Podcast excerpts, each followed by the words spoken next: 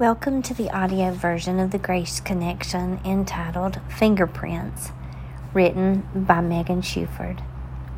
A few mornings ago, I woke up and started my cleaning as I had my alone time with God. I started to notice fingerprints all over the fridge and then the cabinets and then the back door. The more I cleaned, the more fingerprints I noticed. It's my family. They live here, and the fingerprints are evidence of the things they have touched. I looked around and thought, what a mess. But then God spoke to my heart. Look again, he said. So I sat on the floor and looked around me, and I said, Lord, all I can see is a mess. Please show me what you want me to see. He reminded me of a phone call I received a few weeks ago. A phone call from a lady named Hades who called just to thank me. She told me that because we showed her friend Daniel the love of Jesus, People in her family and community have accepted Jesus. She said, People across the world in Africa have accepted Jesus and they know you and your family's names. They know you are warriors and ambassadors for the kingdom of God, and they are praying for you.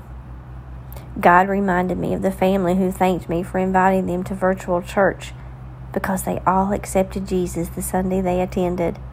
As more and more memories bounced through my mind, I began to realize what God wanted me to understand. We are leaving His fingerprints everywhere we go, and even sending them out to places we have never been because we said yes to being His hands and feet. These fingerprints are not messy, they are beautiful because it is evidence of where He has been and where He is. Please don't think I am boasting or taking any credit. It all belongs to God. The story is not mine, it is His. But He invites us into it, and all we have to do is say yes.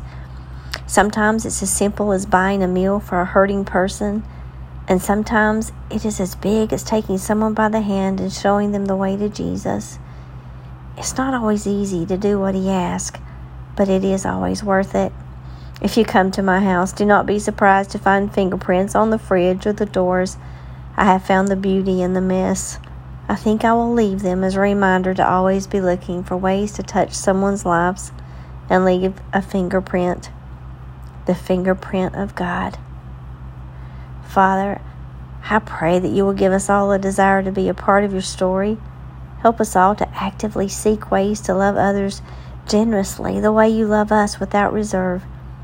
Thank you for allowing us opportunities to be a part of all that you are doing in the world. I love you most. Amen. Matthew 5:16 says, "In the same way, let your good deeds shine out for all to see, so that everyone will praise your heavenly Father."